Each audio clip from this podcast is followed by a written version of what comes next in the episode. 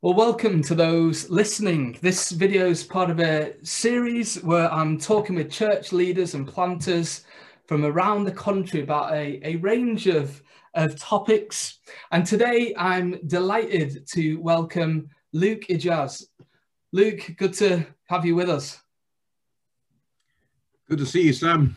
Great stuff. Well, I was with Luke at the All Souls Clubhouse in London. I worked with him and worked under him. He was my supervisor when I was training for ordination, and you were my vicar for a few years. And we were thinking about it earlier. You even married Suanne, and I were very grateful to you for all sorts, and especially for that. Luke, tell us a little bit about yourself. Yeah, and I guess the best way to begin on that is to speak about my relationships, isn't it? Because I think those are what tell me who I am. So I'm married to Smaragda. We have three daughters, 10 and under in terms of age. There, I'm my mother's son, raised without my human father, but at the age of 20. I was gratefully adopted into the family of my Heavenly Father.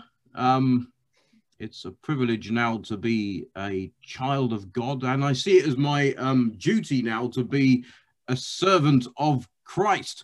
Mm-hmm. And raised in London, lived in London, lived elsewhere, came back, now ministering London again.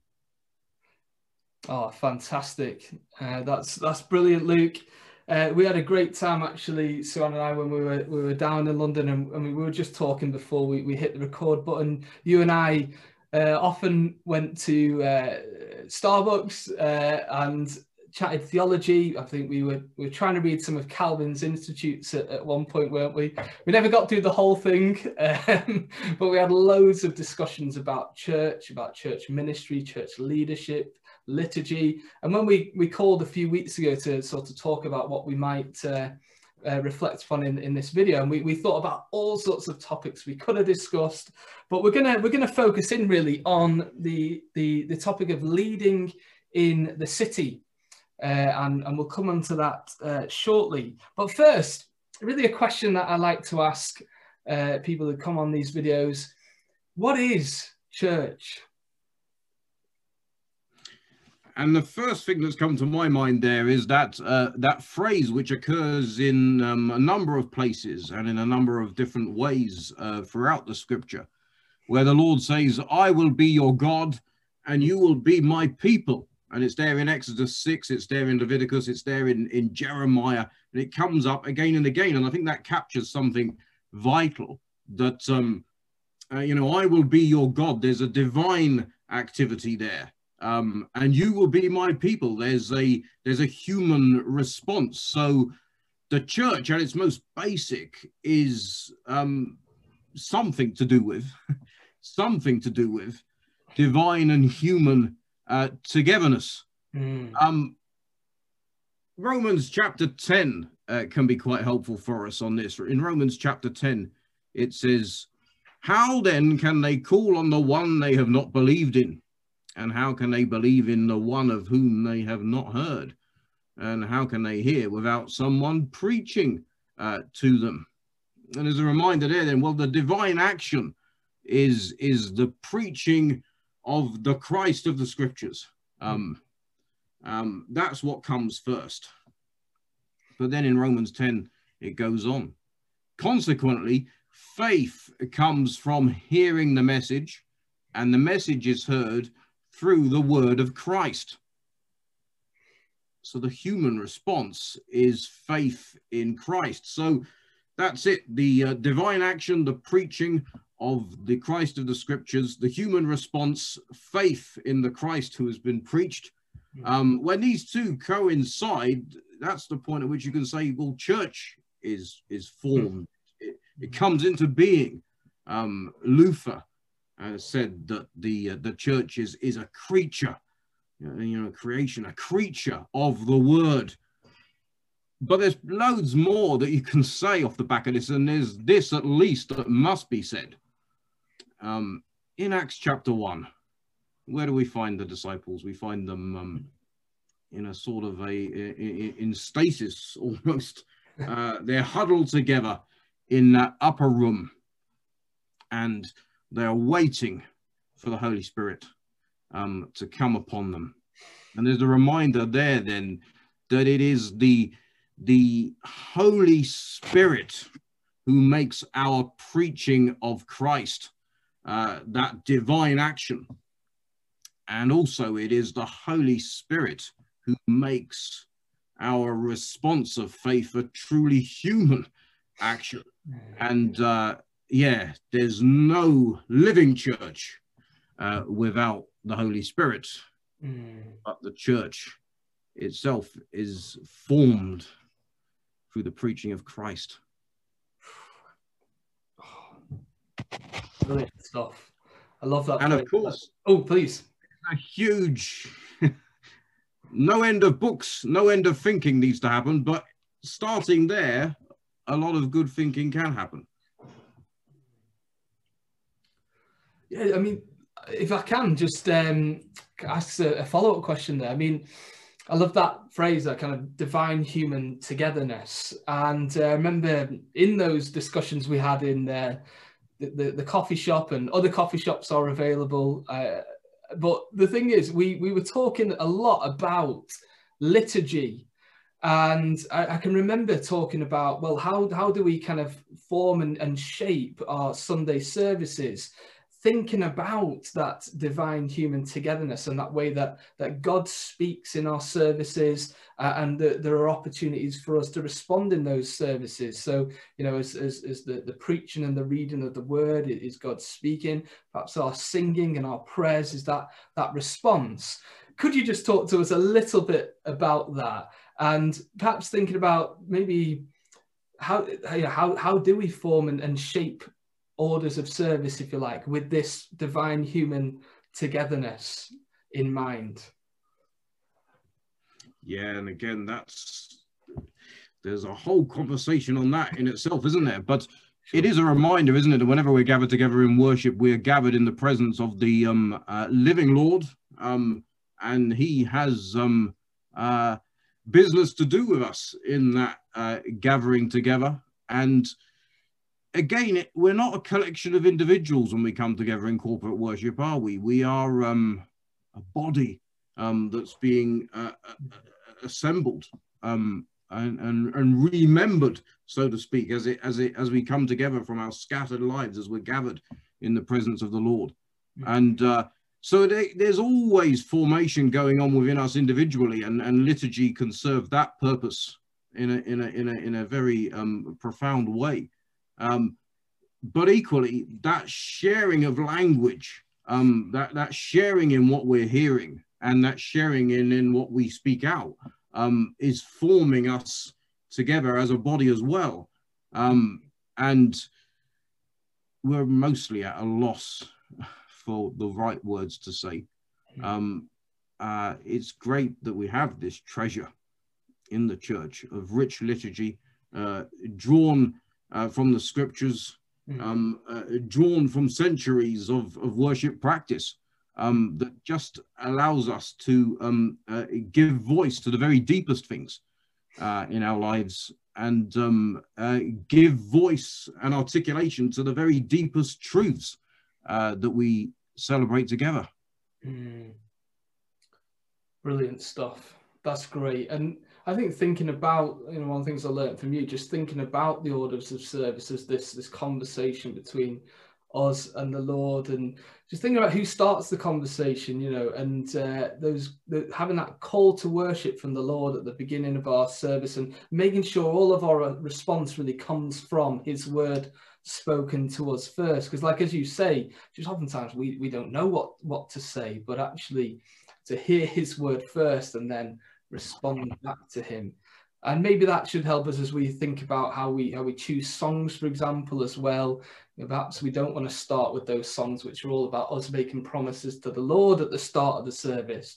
Perhaps we want to start with songs that are really affirming the truth of who he is and what he's done for us, that kind of allows us to respond in praise and worship. So thanks so much for that, Luke.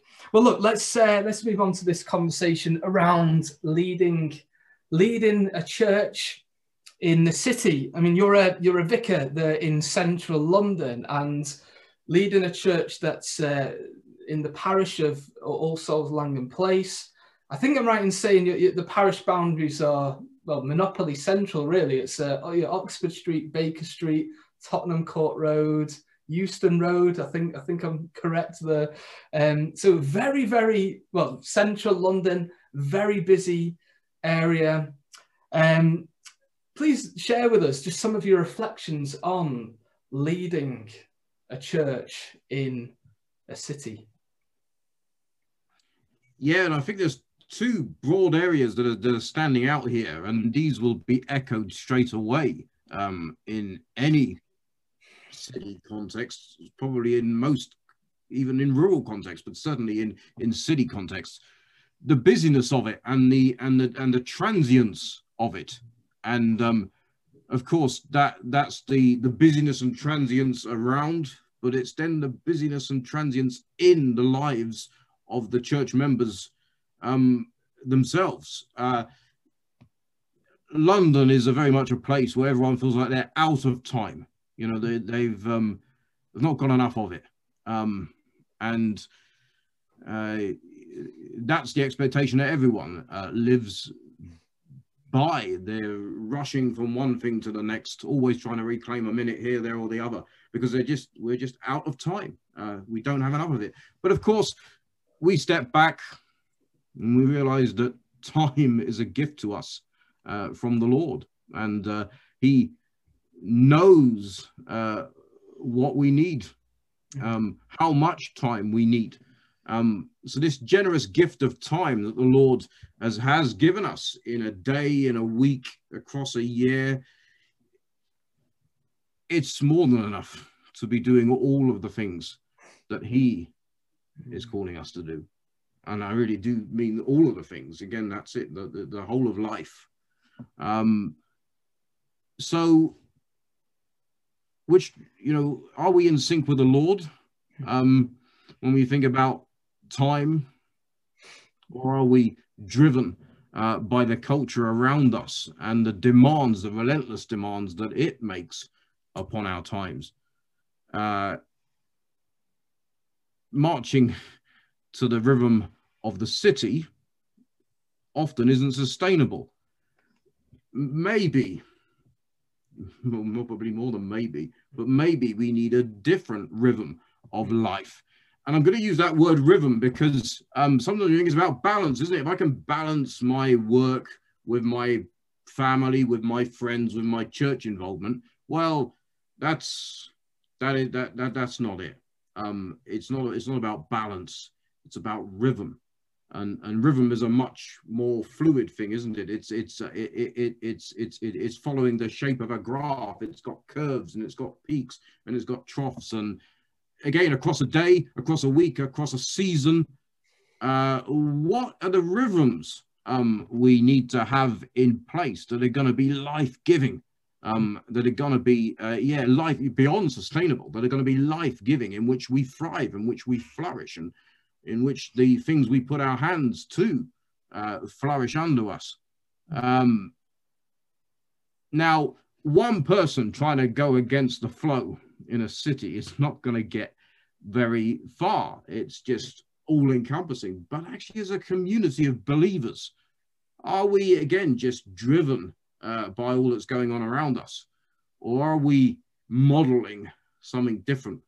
And there's that real power of community to be walking at a different pace, to be going against the stream, to be doing life in a different way. And again, we're plush with resources from our Christian tradition to help us to do that. And at the most basic level, in the way we do our life together as a church, what a gift the shape of the liturgical year is to us. Do we make the most of that so that we know where we're going to have our rest time, where we're going to have our more intense times, all of that. But that's a conversation that needs to happen with us corporately. And very much in this context here, I think we're all in the nursery. We're needing to have that conversation. We're needing to work out how are we going to survive and thrive here in the city to be about Christ's purposes. And that's going to take a healthy rhythm that embraces all of life. And lockdown or lockdowns or maybe we should just say 2020 is has provided opportunities for resets on a number of fronts. And you know, again, there's been the challenges of it, hasn't there? But there's been the opportunities of a year such as this, and one of the ways in which I have valued being off the wheel, so to speak, is the opportunity to just reset a lot of rhythms and a lot of patterns in life, in all areas of life.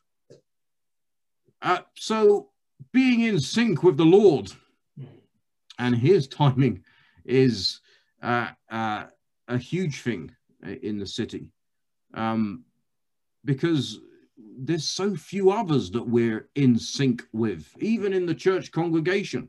You know, what rhythm of life are people living to? It's certainly not a 6-7 day week for most people. What is it, a 10-day week, a 14-day week? Well, even using that word day isn't always helpful, because there's, in here in London, there's the workforce that comes in for the daylight hours. They all depart in the evening, and then there's the workforce that comes in for the nighttime hours, who are pretty much invisible, but are absolutely vital for sustaining the life of the city. How do you get in sync as a community with one another? And, you know, we puzzle over that, don't we? Sometimes it's like, well, I haven't seen so-and-so at church for a month. They're not very regular, are they? But actually they are regular, because in their rhythm of life, the way it currently plays out, once a month is the only chance they're going to be there on a Sunday. Now, that brings in all of this stuff around the gathered body of Christ and the scattered body of Christ. And we do know that in obviously in a week, most of our time is scattered. But when we do gather, we want those to be real anchor points, don't we? Points at which actually our lives do somehow come into sync to some extent, and not least that Sunday worship gathering. Everything flows out from that. And obviously the task of discipleship, you know, making disciples, has to involve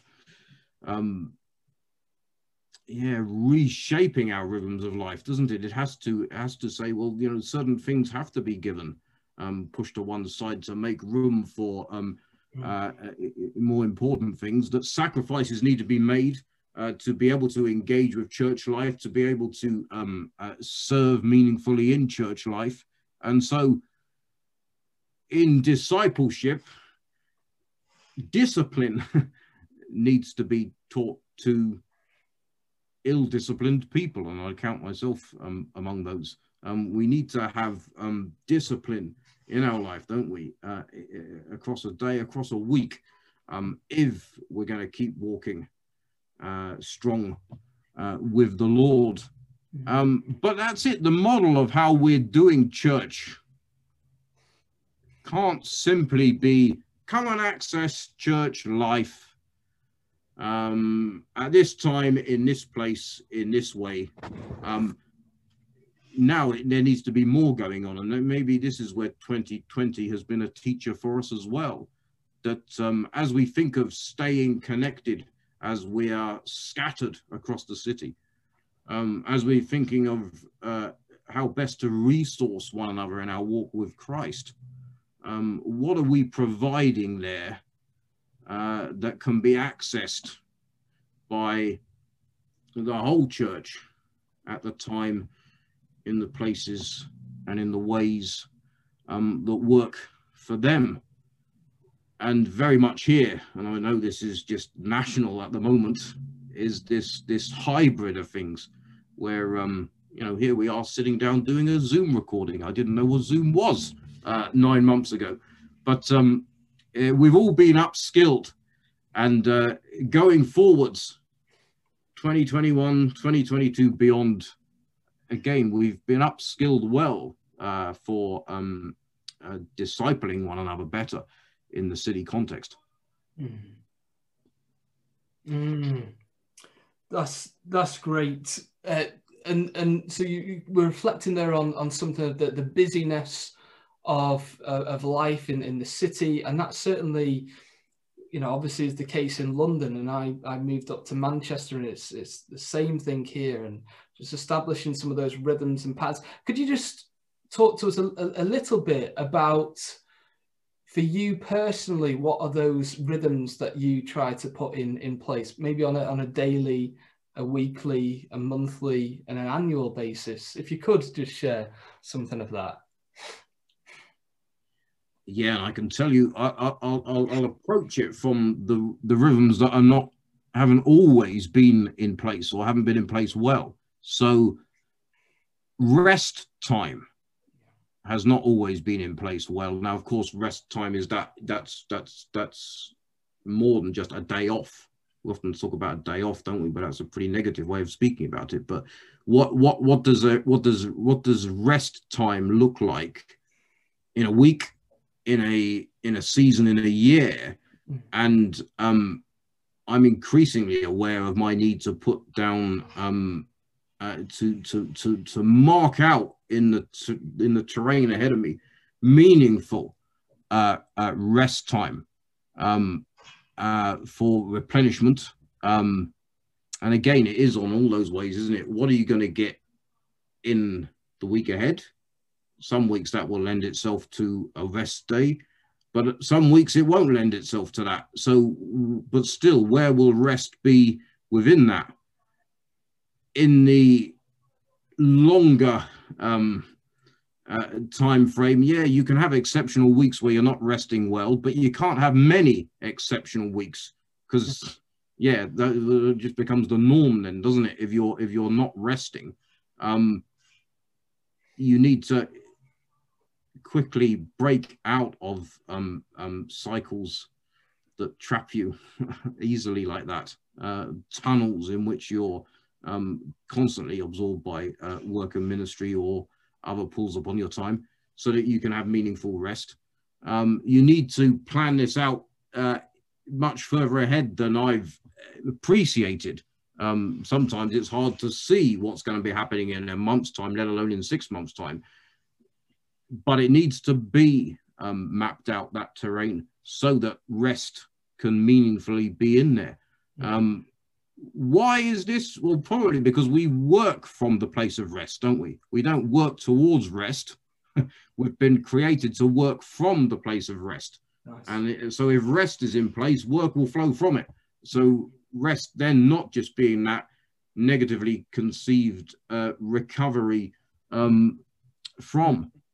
And rest is not just good for me, it's good for everyone around as well, because particularly in ministry, and if you're in a church planting context there, does it seem like you're the one holding it all together? Does it seem like you're the one who's building the house? And if you disappear, the house is going to collapse. I'm sure we all have tendencies to think like that at times, but us being able to take rest does remind us that it's the Lord who's building the house. And dare I say it, that all of us are dispensable. And realizing that, that's actually quite a joyous, freeing thing. So rest is absolutely, you know, a thing, isn't it? Mm-hmm. The major boulder that goes into the diary, in a sense, isn't it? That's what you need to get into place first off, and all sorts of things get skewed when you miss that one out. Mm. One of the things I've realized as well, over the, particularly in 2020, is, again, the rhythm of life has to encompass all of life, you know, on whatever level it's going to be, whatever level you can conceive. You know, you need to attend to your physical health. Hmm. And I've not been good at that. So 2020, I've been diarising that more. My exercise, I've got to be looking after myself if I'm going to go the distance. But in 2020 as well, we've been seeing how there's been a strain on mental health for people, not least because of isolation. And maybe people become aware of how close they are to, well, how fragile they are to perhaps having mental health difficulties. Again, in the week, what are we doing to attend to our health on that level?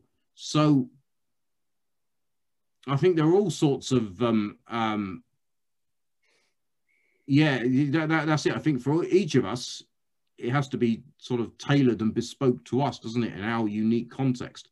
But there are these constant things that need to be attended to, our physical health, as well as our spiritual health, our mental health, our social health, in a sense, our social life. And again, isolation and not being able to see people face to face has not been good for that, for any of us in 2020. Mm. Thank you, Luke. Yeah, and I mean, it's so helpful. And I guess saying yes to rest, physical exercise, friendships is going to mean saying no to some things, and perhaps even some good things. I think for me, it's been important to have clarity and focus on what I think the Lord is calling me to, which that rest and that the physical exercise and that those relationships all support and really are part of, so that I know what to say no to. I think that's been helpful for me. You talked about a couple of challenges in leading a church in the city, and one of which being busyness. You also talked about transience. Could you reflect a little bit on that for us? Yeah, and it's that sense, isn't it, that people are passing through, and I think that very much is a city thing, isn't it? People come to the city for certain purposes, and once they've achieved that purpose, they are on their way, or it's not intentional. They come to a city, they try to embed, put down roots, but life carries them on elsewhere. And it probably is, certainly in this patch, that on average people are going to be around for 2.5 or 3 years. Now, some people do buck the trend and they're around for a good deal longer, thankfully, but still, maybe up to 60% of people are, you know, turning over. You know, there's that they've passed through after 2.5 to 3 years, and that would be the city as a whole, as well as the life of the church within it. And certainly in the place that I'm living, in the 7 years that I've lived here, all of my neighbours have certainly moved on. Hmm. And, you know, you barely think you're scratching the surface with relationships with most of them, right? And they've already moved on. And this always triggers in my mind Paul's experience in Ephesus, which is there for us in Acts chapter 20. And it's not an exact parallel, but Paul was a transient person, wasn't he? He was always passing through, but he had 3 years in Ephesus, and he made the, you know, that was the time frame he was working with, and he made the most of that time frame. We're told there in Acts chapter 20 that, yeah, for 3 years he was in Ephesus, and he says, in that time I have not hesitated to proclaim to you, the Ephesians, that is, the whole counsel of God. And that's interesting, isn't it? In that 3-year block, he basically discharged his duty to pass on the whole counsel of God, to disciple the Ephesians, and then feel, great, I've done my job, I can now move on. And well, what's the whole counsel of God? That can't be that he gave them absolutely everything that he possibly could. He couldn't have sucked scripture dry, even if that was possible. He gave them all that they needed to thrive as a church within that framework of that time frame of 3 years. And it says that he did that. How did he pass on this whole counsel of God? He did that publicly and house to house. So there's that sense of, like, yeah, again, the public gatherings in which he would have taught and preached, and the one-to-one work where he went around and spent time with individuals and families. And I think that time frame then of 3 years, again, a lot of things in the city you can think are negatives, can't you? Oh, these people are moving on. I've just got to know them. How sad they're moving on after 3 years. But the 3 year time frame should give us a sharpness and a focus to our ministry objectives. And it should certainly give us a sharpness and focus to the way we disciple. You know, that's an opportunity we have. Now, again, it can be very different in very different contexts where you at least hope people are going to be around for life. Everything does work then at a slower pace, doesn't it? And you know, maybe even a very different approach. But in the city, if you know you've got 3 years, the clock's ticking. I think building on from this, there's that, again, what are often seen as the challenges, turning them around and making them the opportunities. Mm. So when that 3 year mark does come up and someone moves on, that can be seen just as a loss. And, you know, there's that disappointment. Oh, now so-and-so's moved on, or, you know, yeah, there can just be this disappointment left, this kind of heavy cloud over things that, that people are being, you know, are moving on. But that's always going to be the case in the city. There's not going to be that long-term stability. Now, hopefully there'll be a core for which that is true in the life of the church, but certainly for the majority, that isn't going to be the case at all. So the change there in our mindset must be more sense of, well, after 3 years, we're going to be sending on. And making that part of our rhythm of life, really, is that the expecting to be sending people on. So the moving on then, that the idea of, oh, someone's moving on, that just hinders our mission. We can't get on with the things we want to do. What a shame. No, sending on actually says this giving away, so to speak, is actually central to the mission. Doesn't hinder the mission. It has to be central to our mission and objectives as a church. And again, that practice of radical generosity. You may not have any choice, because that family, that individual is going to move on anyway, but let's get behind them. Let's celebrate with them as they're sent on, indeed as the Lord leads them on to new things, even when that involves giving away our best.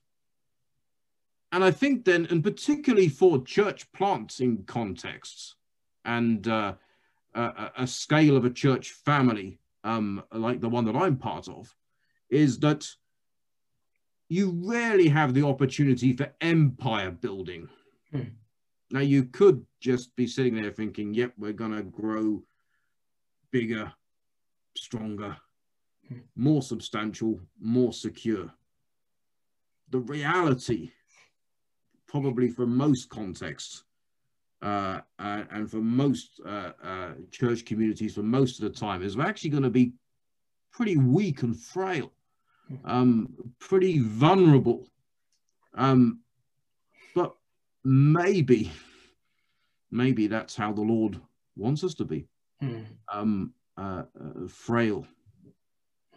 and so aware of our weakness and so dependent upon him to give us all that we need to keep living, literally. I think that brings also in this theme here of partnership. And certainly the context, I mean, we're in a sort of reverse engineered church plant. This was a church congregation that came alive in the days before church planting was really the done thing. And the church sort of sprang into life without much of that reflective practice on, well, what on earth are we going to be about, and where are we going? And that, you know, in a sense has been some ways a freedom, but in other ways a constraint, and reverse engineering it over the last few years has been, you know, part of the task here is to ask some of those very preliminary questions of a congregation that's been around for 50 years. But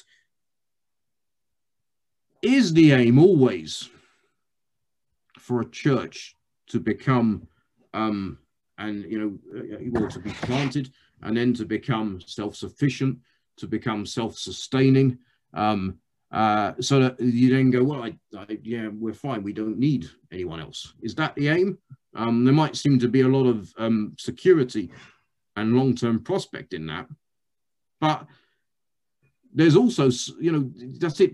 Dependence can often be heard as a dirty word, but there is such a thing as good dependence, or rather, you know, mutual interdependence. And certainly that's what we see here in this context. Again, we're a significant part of a larger parish network. And as the daughter of the parents, yeah, we really do need that partnership with the parent.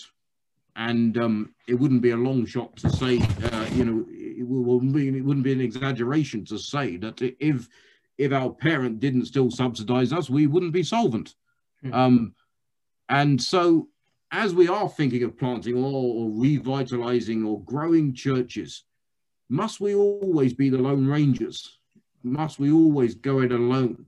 Or are there creative ways for churches to partner together to create those, well, networks and webs that enable us to reach areas that we wouldn't otherwise be able to reach, to get ministry established in neighborhoods where otherwise we'd be excluded.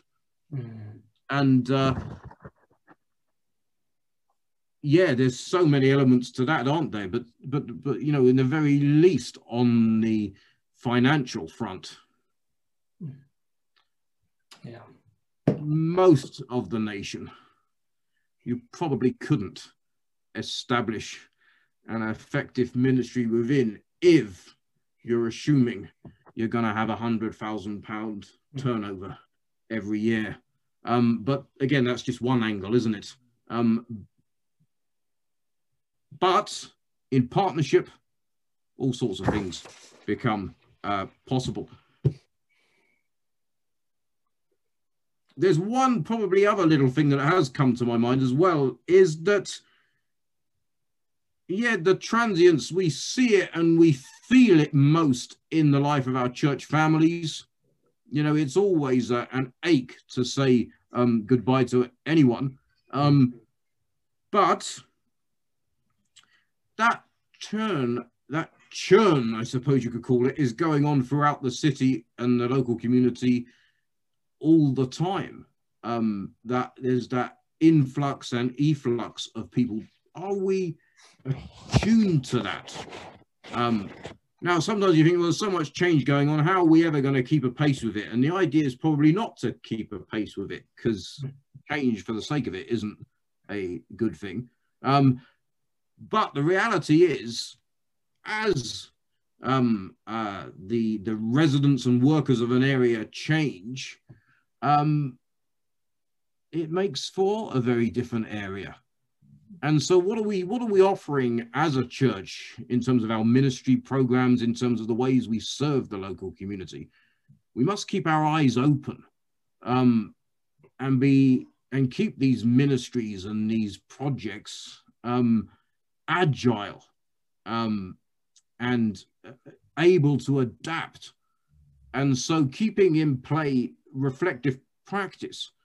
And here in the city centre, I think, yeah, the danger is you can be too slow at reflecting on and reviewing what you're doing, so that what you're doing becomes blunt much more quickly than you assume. You think, oh, we only reviewed it last year. That's it. It needs a review every year, or certainly every 2 years, if the work we're doing and the ways we're serving is going to keep a sharp edge. If it's not just to become blunt and irrelevant. And certainly we've discovered that in this area, where we've had to do a huge vision reset and reshape of ministry practice, realizing that, yeah, this needs to happen as an ongoing dynamic, not just you know, a once in a generation thing when things have already become outdated.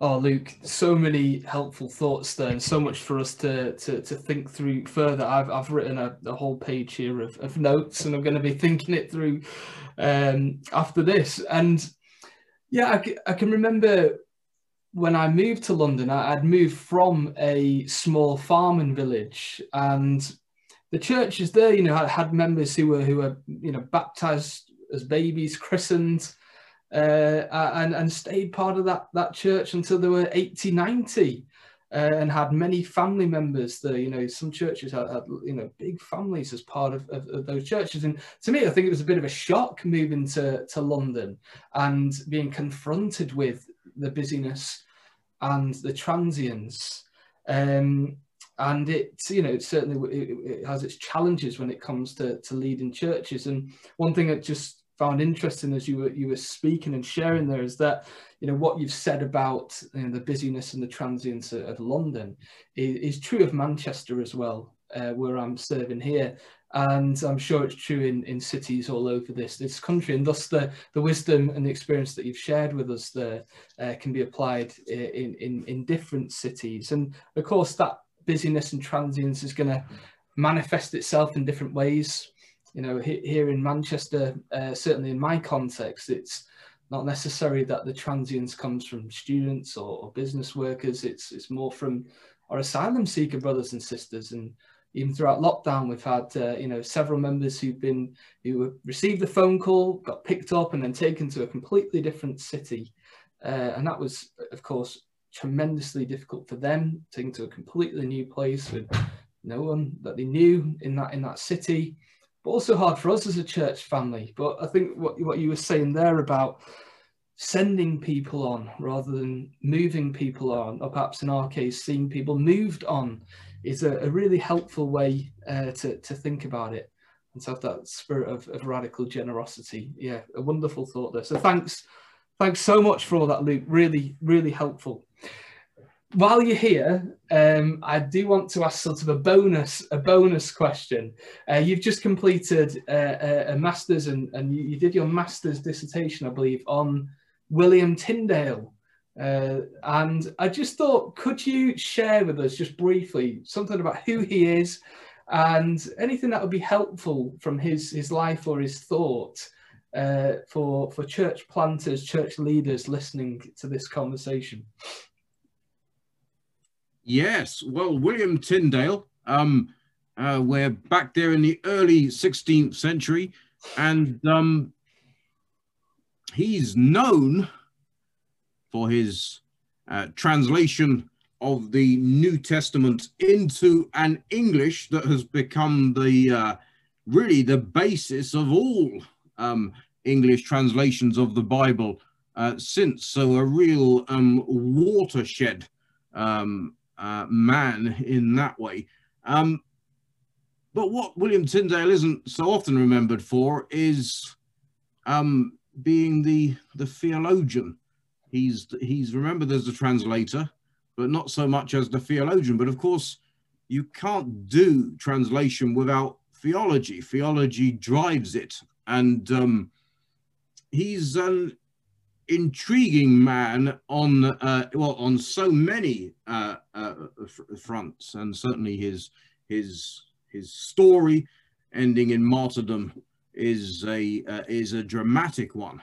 But what was his context? And this might be the one thing to say really is just thinking of you know, in the church planting context, where you're starting out, and to an extent you're working within structures, but in another way you're wanting to be unshackled from structures to embed vibrant Christian communities. In Tyndale's context, now he's not a man who ever got the chance to write down a systematic theology, and he certainly didn't come out with great plans for how you would reform a church, but in his day, he knew that even in the basic vocabulary of the way you talked about church, there needed to be an overhaul, a massive refreshing. So, for example, that word church, in his day, the church would, well, if you said church, people would think church building, in which a lot of different things happened. And yeah, among those things that happened, there would be a lot of ritualistic activities, most of it which was out of reach and out of comprehension to the average person on the street.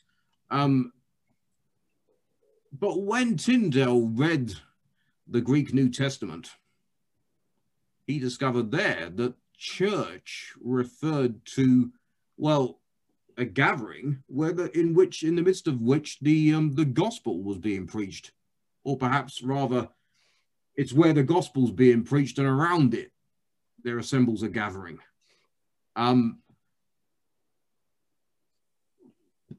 also knew that in the day, people would, when they used the word church, they would be speaking of, well, the Roman Catholic clergy. The word would, you know, be shorthand for this whole hierarchy and system of religion. So at the very least, the word church referred to an elite group, but more broadly, it referred to a whole system of religion. And again, was that of the gospel? Yeah. How were you going to help people to understand what church was when they were conditioned to think about it only with what their eyes could see of some pretty archaic practices? So when Tyndale translates the New Testament into English, rather than using that word church, which was loaded with so many connotations, he chose to use the word congregation. And he got a lot of stick for using the word congregation. But did you see what he did in that? Again, theologically, it's a huge move. He says the primary, the basic thing we're referring to when we talk about the church is the gathering of the people. And through that, he meant both the clergy and the laity, to use that terminology, together. And yet unshackled from all of the other assumptions about what church might mean. Unshackled from that whole system of practices of what might go on in a church building. But he says church at its basic level, most simply, refers to the congregation. That's who you start with. And you can build up all sorts off the back of that. And you can go in so many directions. But that's your starting point, which it should be. Then you're off to a very good start indeed. Fantastic. Is there any kind of book on Tyndale or a biography that you might recommend? Putting you on the spot, sorry. If you're into biographies, then I would recommend a David Daniels biography of William Tyndale, which is probably still at the moment the authoritative one, and helpfully introduces you to the story of the man, but also the theology and the thinking. Mm. And again, there's much light that can be shed into our situation, even from a man whose life was cut short 500 years ago. Oh, wow. Well, thank you, Luke. Well, look, it's been so good talking to you, Luke. Thank you so much for sharing your wisdom on those topics. And it's just exciting that these local congregations, whether they are in these big cities, like London and Manchester, or happening in these small farming villages like where I'm from. And that is what Jesus is doing by his spirit in the world. He's growing, seeing them planted, grow, and sent out, you know, faithful men and women sent out into the world as his ambassadors. And that's a wonderful thing to be a part of. Thank you for all the wisdom that you've shared, particularly with regards to leading in the city. And there's just so much there to consider and think through further. And thanks for everyone who's been listening as well. I hope this has been a blessing to you. Thanks, Luke. Thanks for your time. Awesome.